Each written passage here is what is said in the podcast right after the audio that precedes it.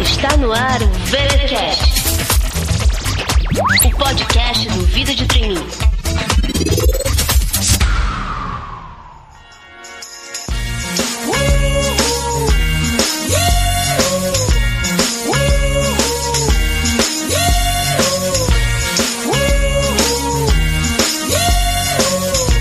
Nossa convidada de hoje do VT é a Denise de Moura a consultora que escreveu o livro Cansei de Sofrer no Trabalho. A Denise hoje vai compartilhar umas dicas pra gente de como você pode se destacar no trabalho em 2014. Tudo bom, Denise? Tudo bom, Cíntia? Em primeiro lugar, eu queria te agradecer e agradecer a Vida de Trainee. É um excelente site que tem contribuído para muitos trainees e muitos profissionais se tornarem mais produtivos em seu trabalho e alcançarem seus objetivos. Então, parabéns a você. Ah, muito obrigada, Denise.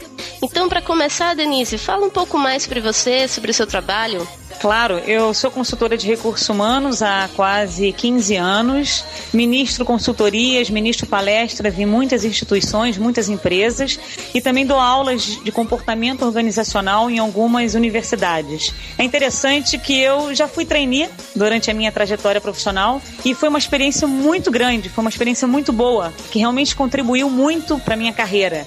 Claro que ser trainee não é fácil, as pessoas que vivenciam vão vivenciar, vão saber disso, mas existem dicas e existem técnicas que é interessante compartilhar, que faz com que o, o trainee ele se torne no futuro um excelente profissional. Ah, muito legal, Denise. Então nós temos aqui conosco também uma ex-trainee, é, além de consultora, para nos dar dicas sobre como se preparar para ser um excelente profissional. Eu vou entrar nesse assunto do trainee, mas para começar, já que a gente está no comecinho do ano, né, nessa época que todo mundo está fazendo aquele planejamento, está elaborando os planos para como vai desenvolver o ano, eu queria comentar com você uma frase que tem no seu livro que me chamou a atenção, que fala assim que as pessoas são vistas e reconhecidas nas empresas pelo que realizam e não pelo que planejam.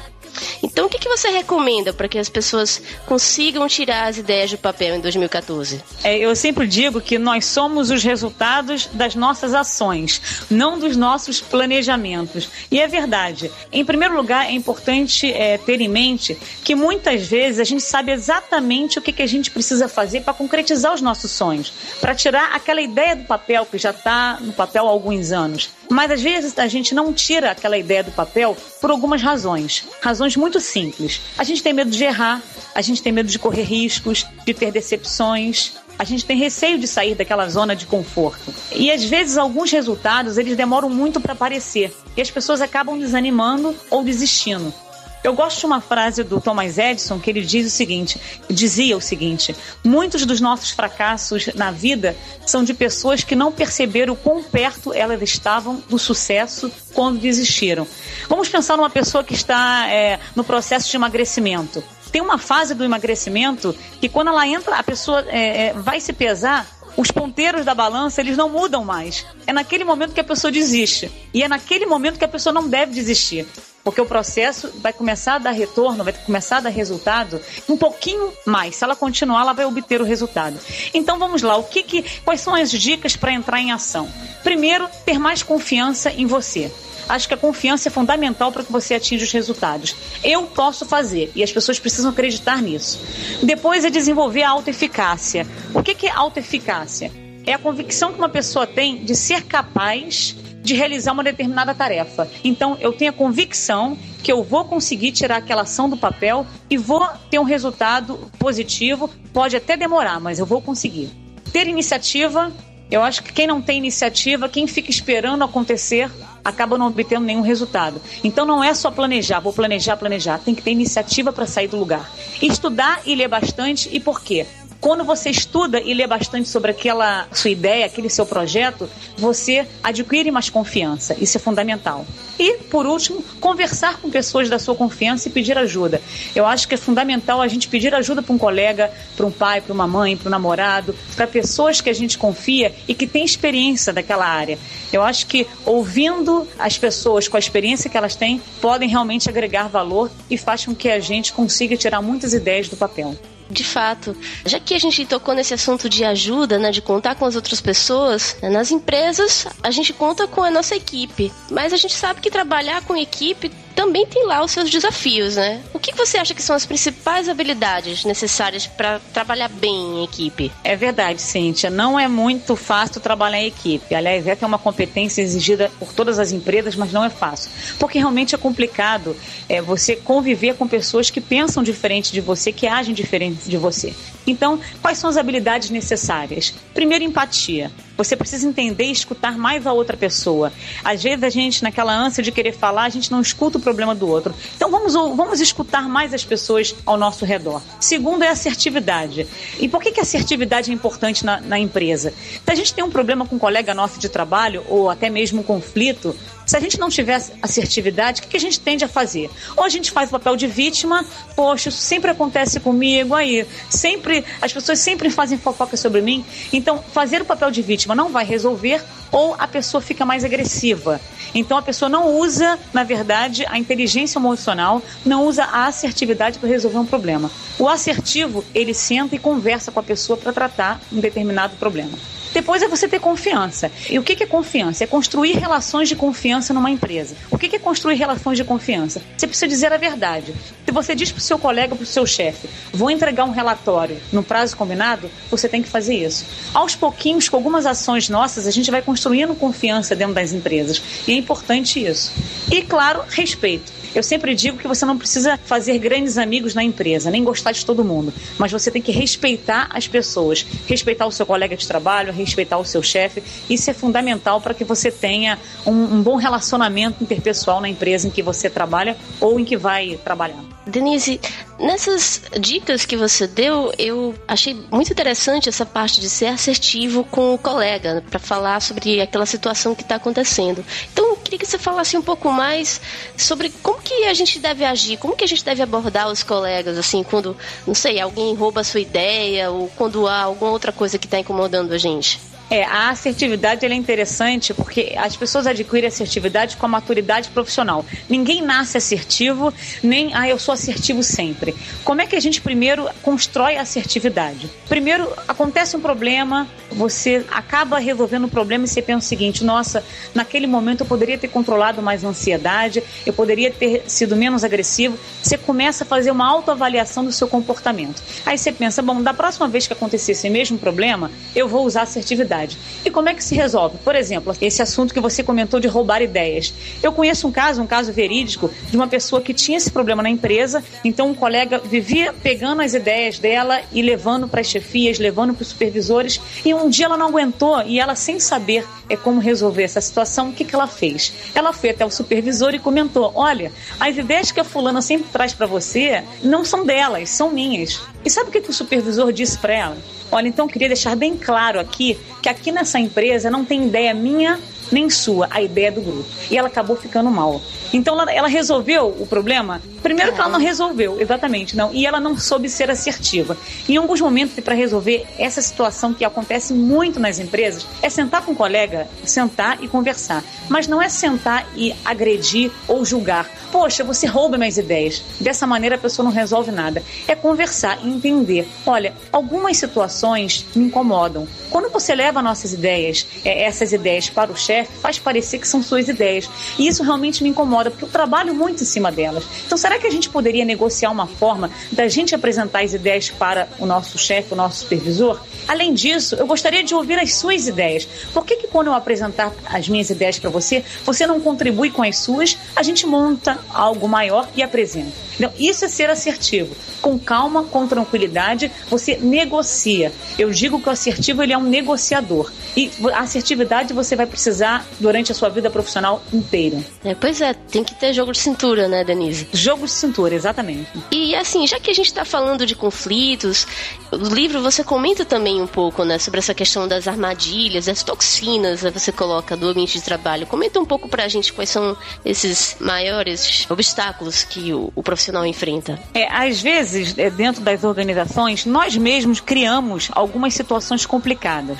Nós acabamos entrando em alguma armadilha, em alguma toxina, e quando eu falo toxina, o que é toxina? São situações que fazem mal pra gente, justamente por nossa causa. Por quê? Por exemplo, se você resolve contar fatos íntimos da sua vida particular ou de algum colega para as pessoas, Daqui a pouco você vai virar, eu sempre digo que a pessoa vira a conversa do cafezinho. Porque você é rotulado, ô oh, fulano, você já sabe o que a fulana fez no final de semana? Ela saiu com Beltrano, com Ciclano.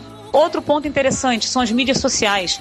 Eu percebo que as pessoas colocam fotos, é, muitas fotos não adequadas no Facebook, é, fotos bebendo. Uma pessoa agora, eu estava acompanhando esse profissional numa empresa e no final de semana ele postou uma foto, ele bebendo caipirinhas, colocando bebi todas, bebi até cair. Então, é, as pessoas têm que tomar cuidado com o que elas fazem, que às vezes elas causam as próprias armadilhas. Depois ela é rotulada na empresa e não sabe por quê. Outro exemplo, muitas vezes a gente é, vivencia uma situação complicada no ambiente de trabalho e a gente começa a demonstrar impaciência, começa a demonstrar agressividade. Depois a gente é rotulado como uma pessoa desequilibrada. Se a gente vai para uma reunião e começa a falar é, a ânsia de querer falar mais do que a gente conhece, acaba falando uma besteira ou acaba dando uma informação incorreta e depois a pessoa é, acaba sendo rotulada como hum, aquele profissional não sabe o que ele diz, aquele profissional não tem certeza do que ele diz. Então é interessante que às vezes as armadilhas são criadas por nós mesmos. A gente, gente tem que evitar isso. E a gente evita como?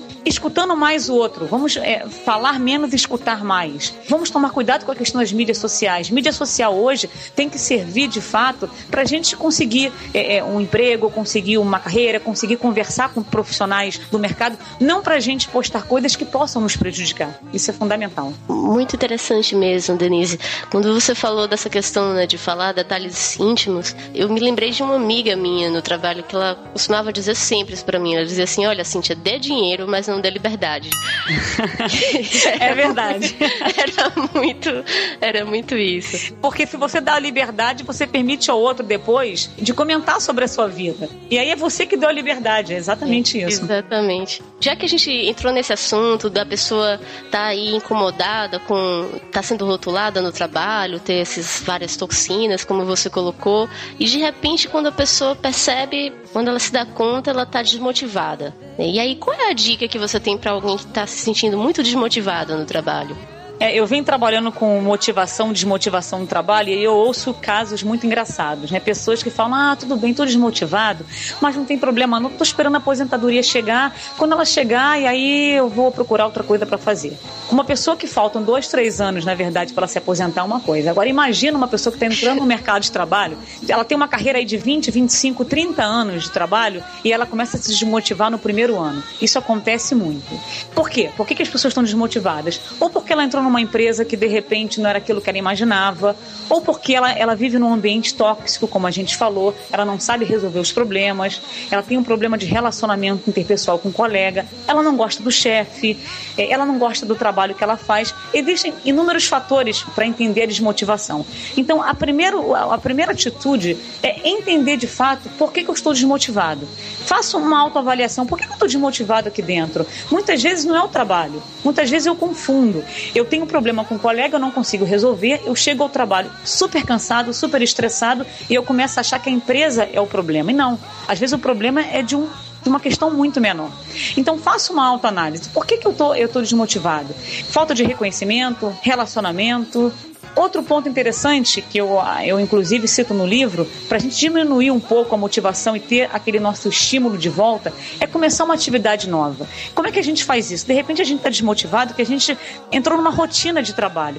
Então procure dentro da sua empresa ou dentro da área mesmo algum projeto diferenciado. Chega seu chefe e fala o seguinte: chefe, será que não tem um projeto novo surgindo na área que eu possa entrar, que eu possa participar? Olha só que interessante, você demonstra iniciativa para o seu chefe e você acaba é, tendo a motivação de volta, porque você sai daquela rotina e começa a conviver com um novo trabalho.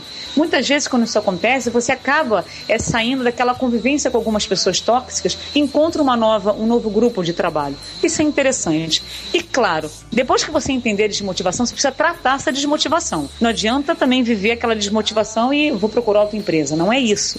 Vou procurar outro lugar para trabalhar. Então, procura resolver como? Todas aquelas características que a gente vem falando aqui na entrevista, com assertividade, com equilíbrio emocional. Tenta tratar o problema e continuar sua caminhada na empresa. Muito bom, Denise. A gente sabe que às vezes, depois que a pessoa faz toda a análise que você comentou, ela chega à conclusão que realmente ela está no lugar errado. E ela decide que precisa urgentemente trocar de empresa. e, e, aí entra aquela outra situação perigosa que a pessoa começa a, a tirar para todo lado e dizer, por favor, me tire daqui. E assim, ela agarra a primeira coisa que aparece. Né? E qual que é o perigo de você estar tá nessa situação de preciso trocar de emprego, preciso trocar de empresa? É, isso é bem interessante, porque o trocar de emprego, na verdade, entrar numa outra empresa, ela se torna, na verdade, livrar dos meus problemas. Eu, na verdade, não quero, é, não tenho um sonho, uma ambição de ir para uma nova empresa. Eu quero é sair daquele ambiente tóxico que eu me encontro. E para isso eu vou buscar qualquer lugar para trabalhar. E aí o problema é o seguinte: quando você entra nessa outra empresa, você acaba encontrando problemas semelhantes. Então, em primeiro lugar, quando você decide trocar de emprego, você precisa fazer um planejamento. Se você decidiu a partir de agora que eu não quero mais ficar onde eu estou, eu já tentei de tudo, porque o importante é você tentar. Tem que tentar resolver esses problemas. Se você tentou resolver todos os problemas nessa empresa que você está e você verificou que realmente não dá mais para ficar, aí você precisa se planejar. No primeiro momento a gente falou em entrar em ação. Nesse caso, não. Planejar. O que, que eu preciso fazer de fato, quais é, as consequências que eu posso ter de trocar de emprego, de ficar por um período procurando emprego e não encontrar uma nova empresa. É importante você se planejar. Isso é fundamental. Bacana, Denise. E aí a gente falando nessa questão, dando o exemplo de quando a pessoa não se planeja, a pessoa termina entrando numa empresa até que não combina com ela, né? Que a gente Sim. comenta muito aqui no blog que isso é um, um dos erros mais comuns do candidato, né? Se inscrever na empresa só porque ela é, é grande ou porque chamou a atenção por algum motivo, mas sem nem analisar se ela realmente combina com ele. E o que, que você apontaria então como outros erros que são assim mais comuns e mais significativos que os candidatos cometem quando estão buscando uma vaga e no caso até por conta do, do nosso blog uma vaga de trainee? É, e é interessante, que aí ele, ele resolve trocar de emprego, ele não sabe, é, ele está querendo se livrar daquela situação tóxica, ele procura emprego, e aí o que, que acontece? Se ele está procurando emprego só por procurar, ele não escolhe de fato a empresa que eu quero trabalhar. Isso é importante. Não é você mandar currículo para todas as empresas. Ah, porque disseram que aquela empresa é a empresa dos sonhos. E aí eu vi muitas vezes muitos profissionais entrando na empresa dos sonhos, depois eles estão desmotivados. Não é isso. Não é a empresa dos sonhos, a empresa que ganhou o maior pontuação numa entrevista ou num estudo X. Não é isso. Você tem que entender quais empresas realmente eu gostaria de trabalhar. E como é que você faz isso? Olha um anúncio, olha a descrição daqueles cargos e pensa o seguinte: será que daqui a alguns anos eu fazendo isso tudo que está descrito no cargo, eu vou ser feliz? Como é que será que eu posso contribuir com o meu know-how, é, com a minha experiência, pequena ou grande experiência que eu tenha? Será que eu posso contribuir com essa empresa? Será que eu, com, com os meus conhecimentos, eu com a minha vontade de entrar para essa empresa, eu vou conseguir fazer um bom trabalho? Porque é interessante notar que durante o processo de recrutamento e seleção, o que as pessoas na verdade querem ver não é só o seu currículo, sobretudo num programa trainee, que você não precisa ter muita experiência. Elas querem ver aquele famoso brilho no olhar. E se você não tá, é, se você não consegue demonstrar isso, né? O que é o brilho no olhar? Ele é muito intangível, mas o que é isso? É você mostrar que você quer entrar para aquela empresa, que você está preparado, que você leu e você entende o que, que você vai contribuir de fato naquela empresa. Então isso é fundamental. É, você tem que é, demonstrar para as pessoas que você quer trabalhar, que você tem características que combinam com aquela empresa. Porque não adianta nada que, se você for uma pessoa muito criativa, você buscar uma empresa extremamente burocrática. Acho que menos de um ano você vai ficar super infeliz. E pessoas também que gostam da, daquela, daquela rotina de escritório, procurar uma empresa em que ela vai ter que trabalhar é, fora, ela vai ter que trabalhar na rua, ela vai ter que visitar clientes. Isso não vai combinar com ela. Então, eu acho que é fundamental entender é, que empresas eu gostaria de trabalhar. Ter foco. Eu sempre falo, foco. Na hora da escolha da empresa, é foco. E aí você foca em todas aquelas empresas que realmente combinam com você. Comenta um pouco mais, então, já que a gente começou a falar no processo seletivo, é, o candidato que está se preparando para o programa de trainee. Quais outros erros você tem mais para falar, na verdade? Aquela coisa do, do, do plano B, isso, talvez? Isso. Outro ponto é, é. Primeiro é a fantasia de um trabalho ideal. As pessoas saem de uma empresa e entram em outra empresa achando, por exemplo, que vai encontrar o trabalho ideal. Trabalho ideal, acho que não existe. É, existe um trabalho que você na verdade, eu digo que o profissional ele constrói o trabalho dele durante a carreira dele profissional. Ele entra para uma empresa, ele começa a demonstrar algumas habilidades, algumas características, e aí ele acaba dando a cara do trabalho dele com as características dele. Eu acho que isso é fundamental. É você mostrar que eu estou numa empresa para fazer um determinado trabalho, não existe trabalho ideal. Como é que eu posso fazer esse trabalho da melhor forma, colocando as minhas características, colocando a minha experiência naquele trabalho? Então, esse, é esse é um outro ponto que não tenha a, a, ilusão de que existe um trabalho perfeito. Se você ficar a vida inteira procurando um trabalho perfeito, você vai ficar a vida inteira procurando e não vai encontrá-lo. Outro é, é, ponto é a questão da ausência de um plano B. As pessoas elas buscam, é, quando ela busca um programa trainee ou quando ela busca trocar de empresa, o que, que ela, ela não faz um plano B? O que, que tem um plano B, na verdade? Tem gente que se inscreve numa empresa, aí ela recebe aquela famosa cartinha negativa, aquela famosa devolutiva, não, você não foi selecionado, e acabou, o mundo para ela acaba. Ela entra em depressão, ela chora, ela se acha a pior pessoa do mundo. O que, que é isso? Não é que a pessoa é, ela tenha a baixa autoestima, não é isso. Muitas vezes é a ausência de um plano B. O que, é um plano B? Bom, eu vou tentar, é, vou me candidatar para essas empresas, vou dar o meu máximo, não é pensar negativo, eu vou dar o meu máximo. Se eu não for selecionado, qual é o meu plano B? Para quais empresas eu posso começar a procurar é, que de repente é, me chamem? Isso é interessante. Tem pessoas que, quando são chamadas para uma determinada empresa, outras acabam chamando. Por quê? Ela, tá, ela tem um plano B, o um plano C. Ela acaba buscando outras é, áreas ou, ou outras empresas enviando currículo, entrando em contato pelo LinkedIn, que é um, que é um, um, um instrumento bastante positivo, é, entrando no site Vida de Trainee, buscando novas, novas vagas. Eu acho que isso é fundamental. Sobretudo para o profissional que está entrando agora no mercado de trabalho, é não ficar parado escolhi as empresas, escolhi as características de empresas que eu realmente posso é, ser produtivo, que eu realmente quero entrar, e aí é não parar. Receber ou não, bola para frente. Vou seguir em frente, que no final as coisas vão acabar acontecendo. Realmente, Denise, eu acho que bola para frente mesmo.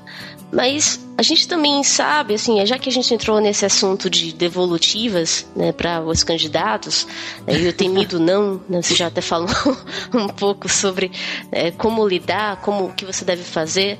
É, os candidatos também, por outro lado, né, os candidatos também se queixam muito dessa falta de transparência, dessa demora para dar retorno, que muitas empresas, tanto para programas de trainee ou não, terminam tendo essas falhas. No seu livro, você fez um estudo né, sobre essa devolutiva de processos. O que, que você considera serem os principais pontos de melhoria por parte das empresas? É, esse, aliás, eu considero, inclusive, as formas de devolutiva hoje ainda um ponto bastante falho e um ponto de aprimoramento, vamos dizer assim, das áreas de recursos humanos e das consultorias de recrutamento e seleção. Eu vejo uma melhora, mas ainda temos muito que melhorar. Primeiro, porque é o seguinte: o candidato, quando ele se candidata, é, ele tem um sonho. É, aquele candidato pode ser um número para a empresa, mas ele tem um sonho de entrar, ele tem uma ambição.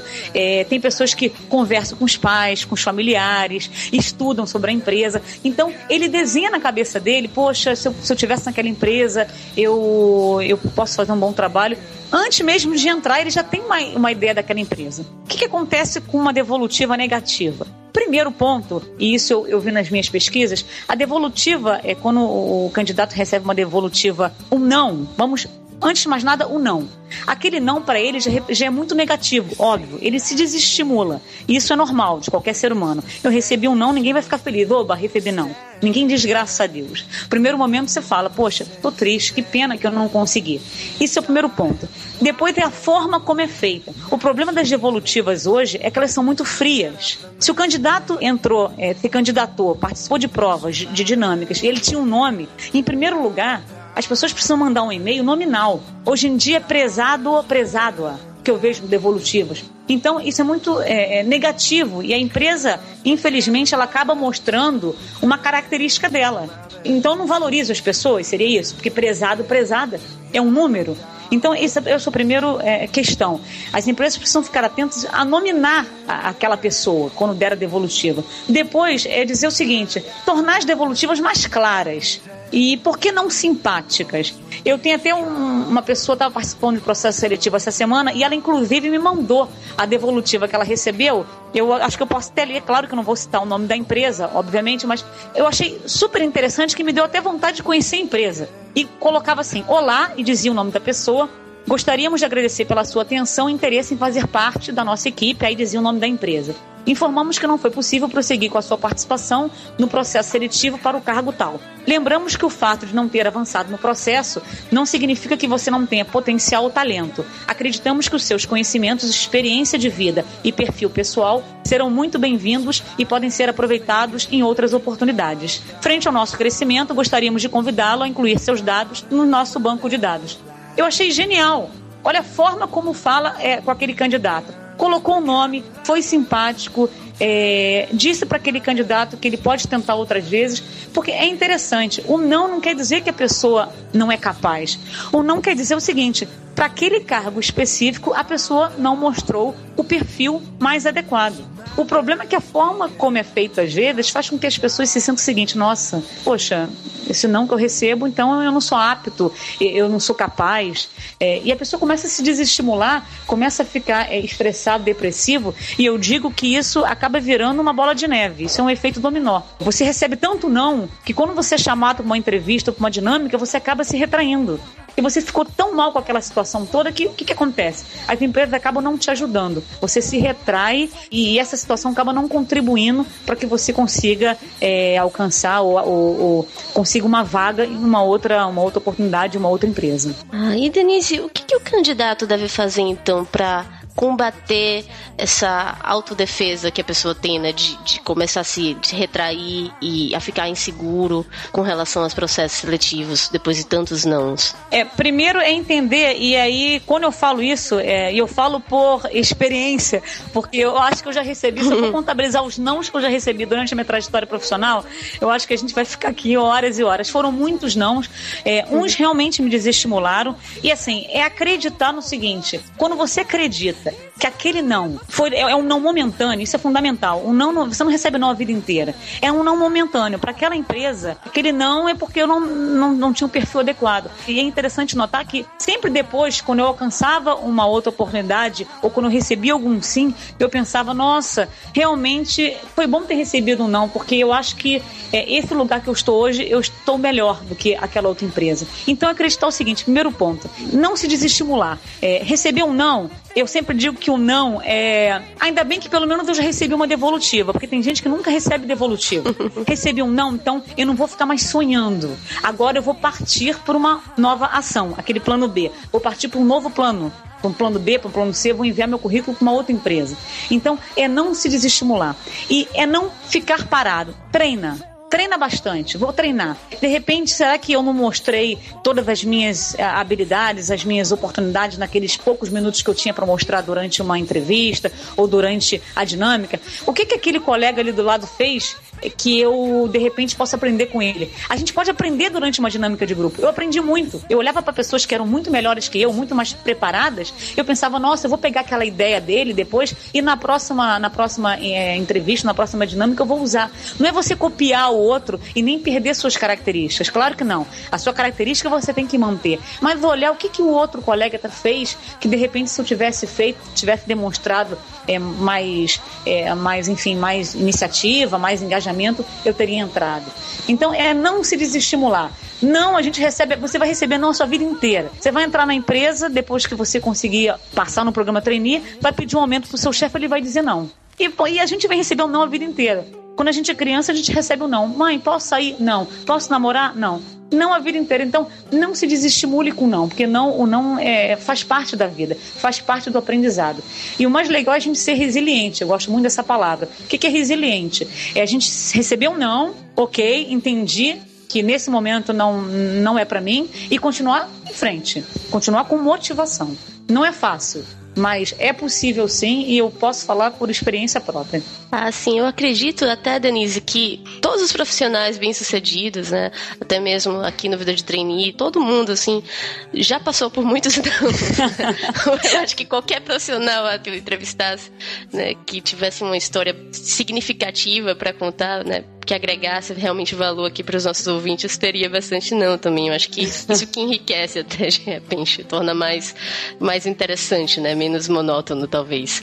É, e o não, é, é interessante que o não mostra o seguinte: se a gente recebeu um não, quer dizer que nós estamos trabalhando, nós estamos em ação, a gente não está parado. Ninguém recebe um não se está em casa esperando as coisas acontecerem. Então, se você receber um não hoje, é igual é, as pessoas falam muito em concurso público. E eu sempre uso uma frase que é sair da fila. Se você está estudando, estudando, você está numa fila. Aqueles mais bem preparados estão entrando. Se você parar de estudar, você sai da fila e volta para o último lugar. Então é continuar estudando. Vou continuar estudando, vou continuar batalhando. Os mais bem preparados que estavam na minha frente entraram, está chegando a minha vez. É uma fila.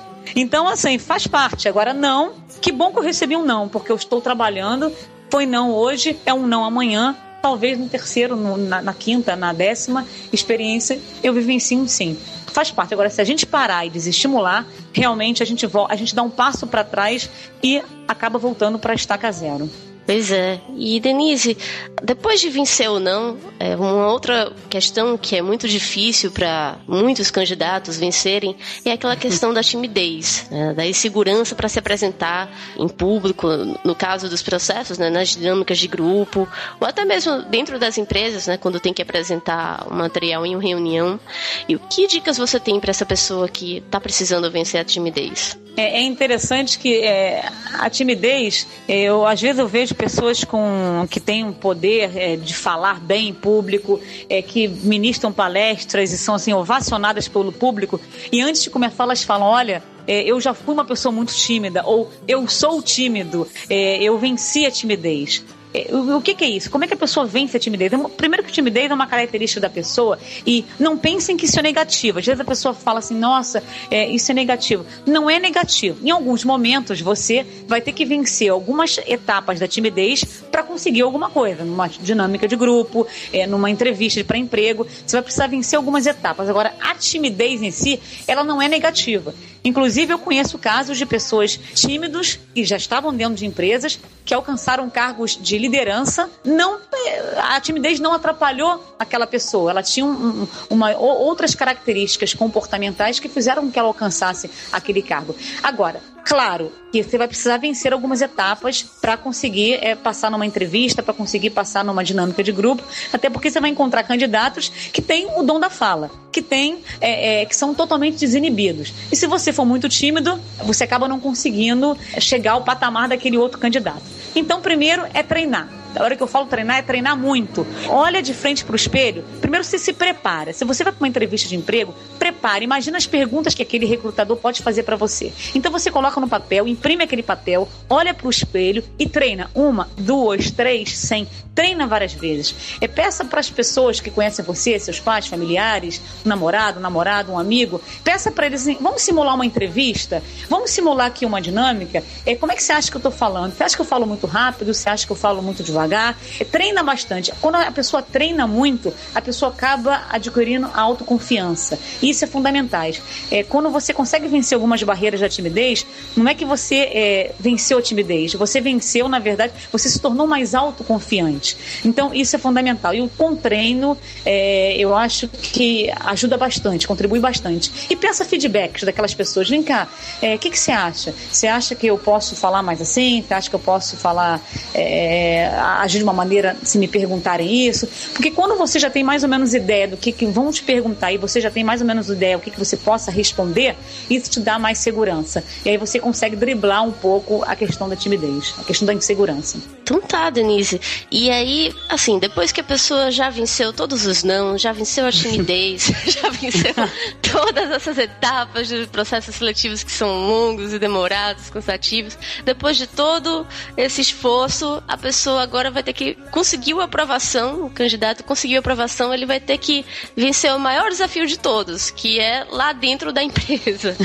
e né, no seu livro tem uma frase muito interessante também que fala que hoje as pessoas são demitidas mais por sua falta de postura do que por falta de conhecimento técnico. E para mim, assim, isso é mais verdadeiro ainda para a geração Y, né? Por, por conta dessa questão de muitas, muitos gestores se queixam de faltar maturidade ansiedade, enfim, de faltar vários pontos de desenvolvimento comportamental. O que, que você acha que são os maiores desafios de um jovem nas empresas hoje? É, isso é bastante interessante, porque tem a questão de você ser demitido mais por você não ter o comportamento adequado e tem a questão da admissão. Hoje em dia as pessoas são admitidas pelo seu currículo, é, por ter demonstrado alguma competência que a empresa gostou, é, algum conhecimento técnico, mas dentro da empresa você só é de fato promovido e assim ter aquela carreira, aquele futuro promissor na empresa, se você demonstra posturas adequadas.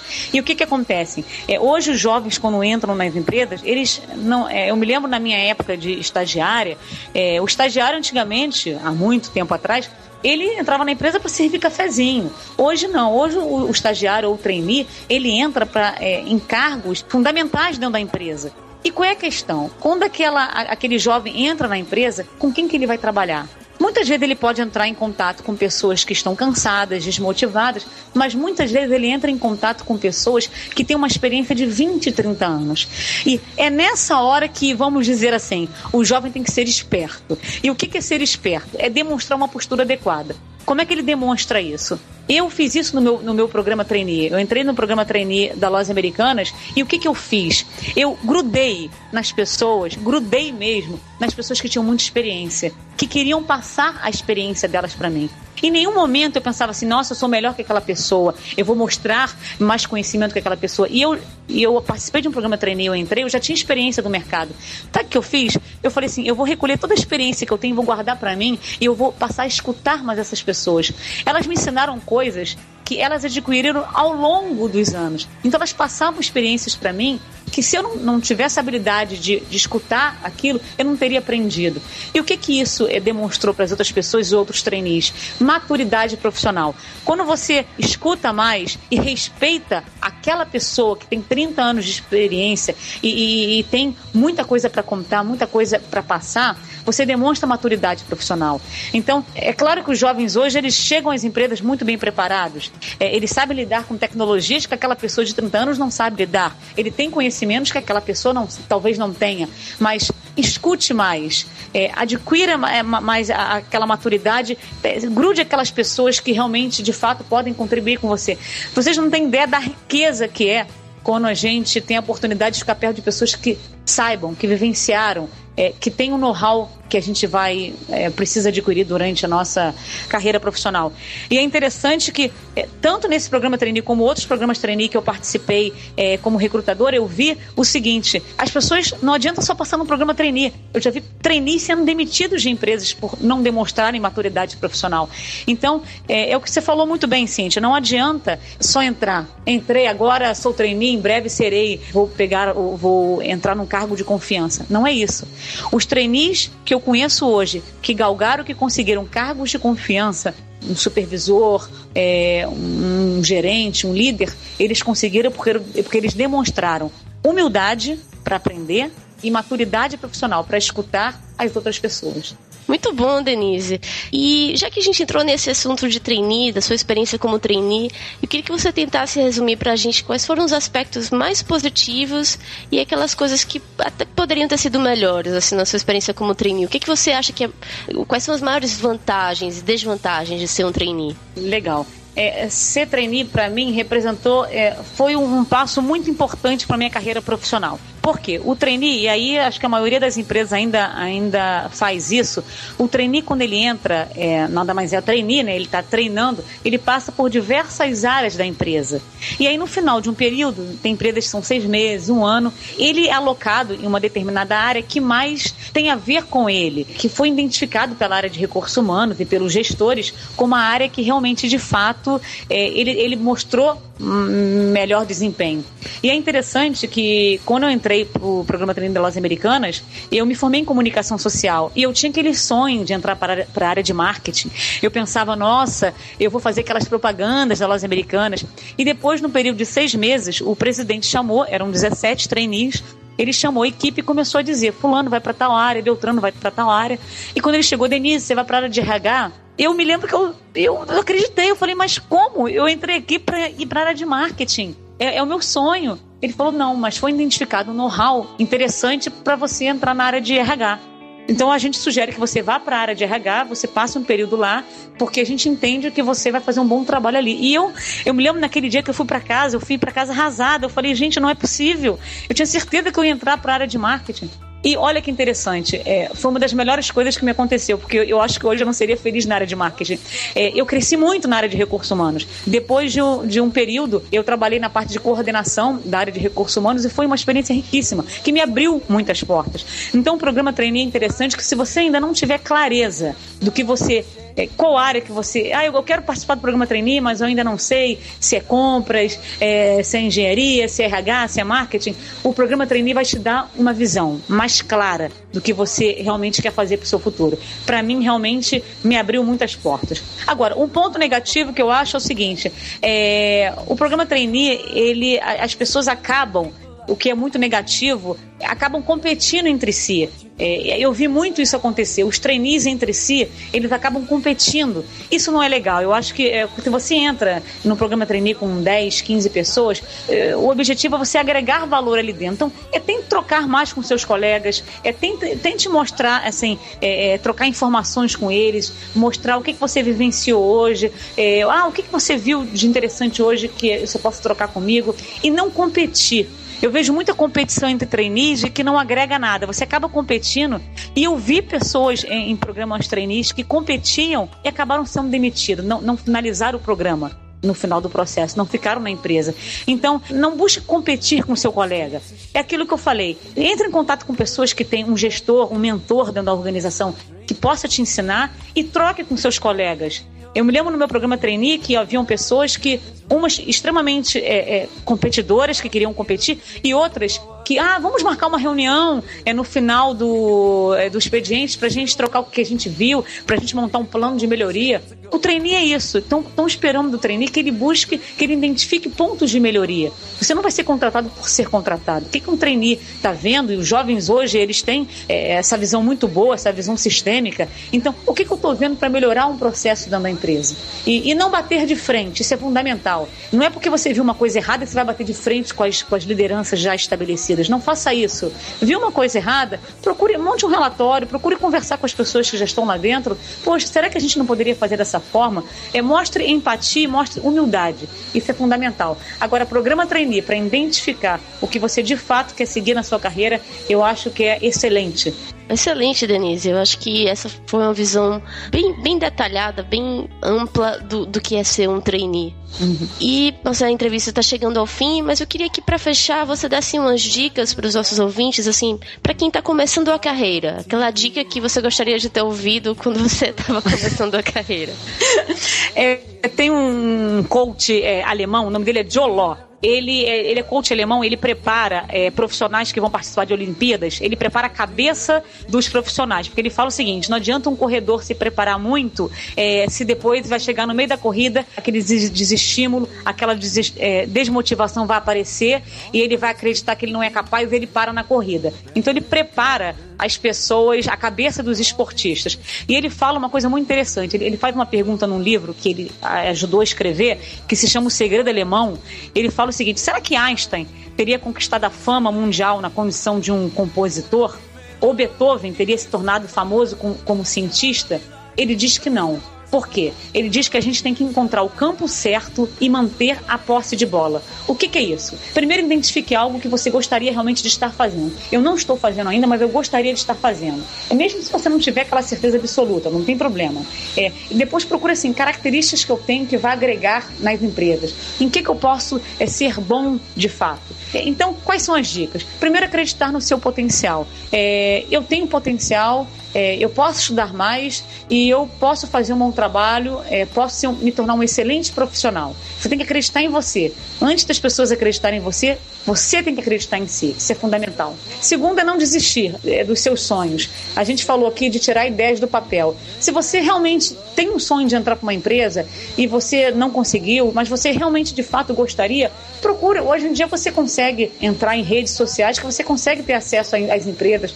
Converse com alguém é, que possa te direcionar. Procura um amigo que de repente é, trabalhe numa empresa semelhante.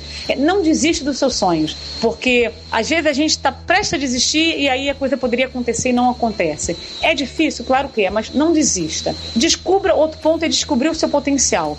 Quando você descobrir o que, que você é bom, às vezes a gente tende muito a falar da gente do lado ruim. Ah, eu sou tímido, ah, às vezes eu sou agressivo. Não, procure identificar o que você de fato é bom. Bom, estão dizendo aí que eu, eu sou desinibido, ou eu tenho, eu falo bem, ou eu sei fazer uma planilha de Excel, eu sei escrever bem um texto. Identifique qualquer coisa que você realmente seja de fato bom, que realmente você gosta de fazer. E aí a hora que eu falo é descubra e abuse desse diferencial. Se você é uma pessoa que escreve bem, continue escrevendo, continue, é, é, escreva num blog. Se você é uma pessoa que realmente gosta de dar orientações para as pessoas, continue fazendo isso. Descubra o seu potencial e abuse dele. Outro ponto é ser generoso com seus conhecimentos. Às vezes, quando você adquire um conhecimento, se você não passa adiante seu conhecimento, o seu HD cerebral, que é o que eu digo, ele fica lotado. E aí, quando fica lotado um HD, você não consegue mais colocar informações novas. Quando você é generoso com seus conhecimentos, você passa os seus conhecimentos para as outras pessoas, e primeiro, isso te dá um, uma sensação de, de, de satisfação. Nossa, eu estou ajudando um colega. E aí você não sabe que, de repente, aquela pessoa que você ajudou pode te ajudar no futuro. Então, faça relações, é, é mantenha relações de amizades, mantenha um bom networking. Muitas vezes você não vai entrar na empresa por um currículo que você, vai, que você enviou. Muitas vezes você vai entrar para uma pessoa que, olha, fulano, abriu uma vaga assim, eu posso de repente indicar para aquela vaga. Isso hoje em dia não é errado. Antigamente isso era errado, ah, entrou pela janela. Hoje não. Hoje as pessoas entram muito para indicação. Então, faça uma rede de contatos muito boas. Com certeza aquele colega vai é, te ajudar bastante. É, tem uma, uma frase do Aristóteles que eu gosto muito, que ele fala o seguinte: onde os seus talentos e as necessidades do mundo se cruzam, aí está a sua vocação. Então é exatamente isso. Onde é que com os meus talentos eu posso ajudar a outra pessoa? Como é que eu posso contribuir é, com a outra pessoa? Ah, por exemplo, a Cintia escreve numa vida de trainee ela contribui muito, ela orienta muitas pessoas no mercado de trabalho. Então ela se sente bem e a vocação dela está aí em auxiliar as pessoas, em contribuir para as pessoas crescerem em suas carreiras.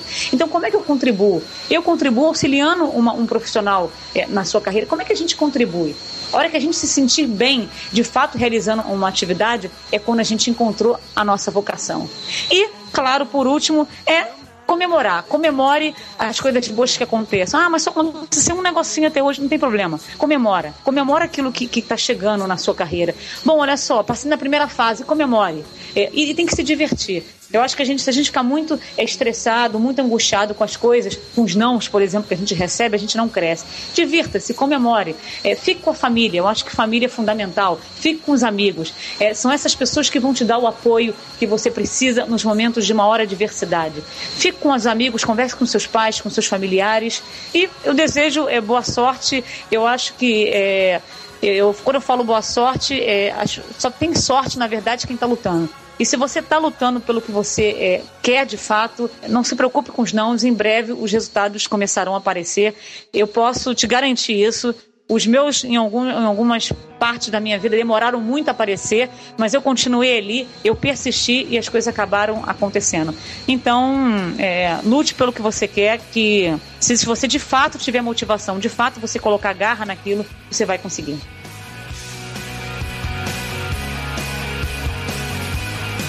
Denise, muito obrigada pela entrevista. Eu é que agradeço. Eu acho que os leitores, os nossos ouvintes vão sair muito mais enriquecidos. Eu acho que, gente, vocês já viram muitas dicas de como se preparar para os processos seletivos, do que esperar lá dentro das empresas, como agir, como ter uma postura adequada, como manter o equilíbrio profissional, ter otimismo, é saber se divertir também. Enfim, você tem todas as ferramentas já.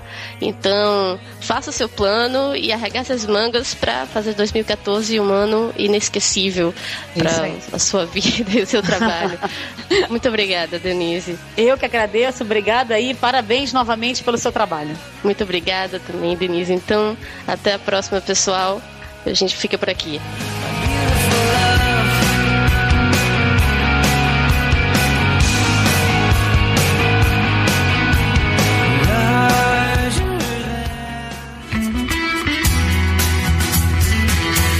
Você acabou de ouvir o VTCast.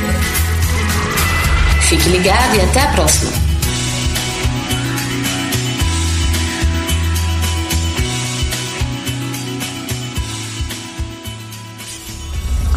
podcast editado por Léo Marx, em São Marcos Studio.